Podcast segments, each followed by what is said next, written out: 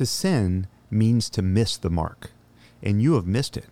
Weak willed, timid, malleable, you are mediocre. How did you let this happen? Why do you continue to let this happen? Your dreams of greatness lie wet and soggy, like a loaf of bread left out in the rain. You can't stay on course. Your plans are uprooted like a sapling pushed over by a weak gust of wind.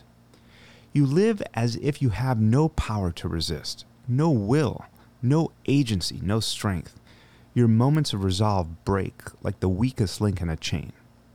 You feel sorry for yourself because you think you deserve better. Have you earned it? Do you deserve more when you are so easily distracted?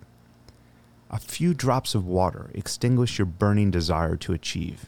You recoil at the slightest pain. You're always seeking comfort. Greatness cannot be found there. You must push through your weakness of will. Pick up and shoulder the weight of responsibility, and do not drop it.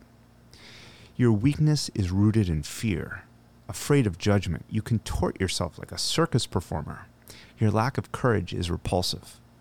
Fear wraps around you like a boa constrictor, squeezing your voice and crushing your creativity. You even fear the judgment of strangers walking near you on a street or sitting next to you in a restaurant. Why? Why do you care more about their opinions than your own?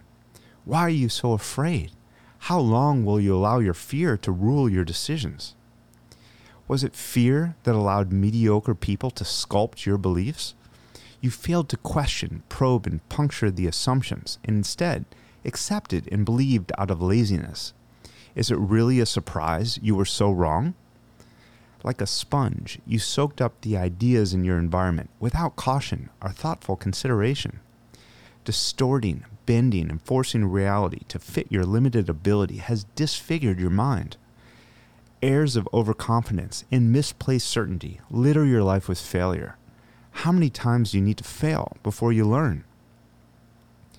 Beliefs were not all you sponged up from the people around you.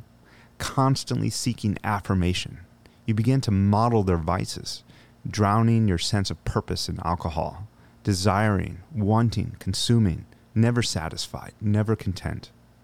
The fat on your body testifies to bad decisions. Fuzzy black mold rots your brain as you scroll through useless information hour after hour. You don't have time to waste. You don't have to live this way. Get up and get going. The antidote to sin.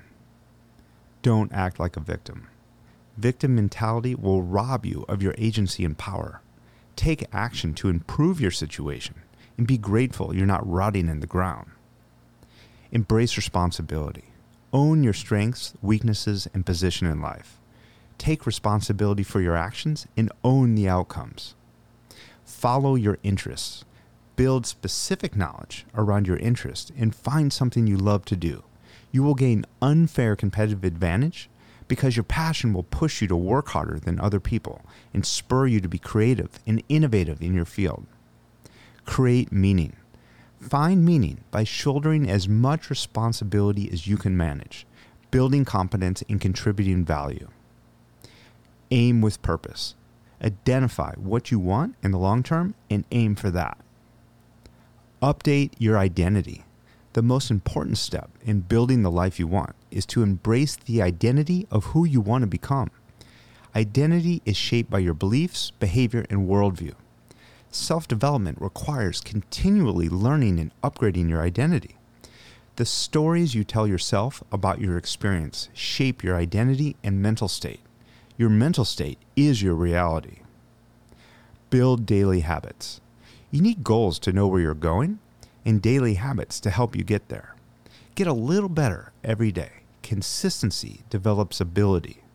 Few things impact the quality of your life more than daily habits.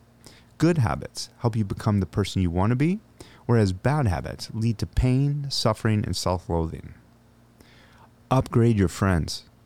Don't underestimate the power of the people around you to influence your behavior. The social norms of your group shape your behavior. Surround yourself with people who push you to be better and give you feedback. Direct, honest feedback is really hard to find because very few people are willing to tell you the truth. Most people want to avoid conflict and they don't want to jeopardize their relationship with you. Nobody's going to do the work for you. You can do better. Dare to be great. Define your future. Take aim, shoot, calibrate, and repeat until you hit the mark. The worst sin of all is to quit trying. Learn more at briangitt.com.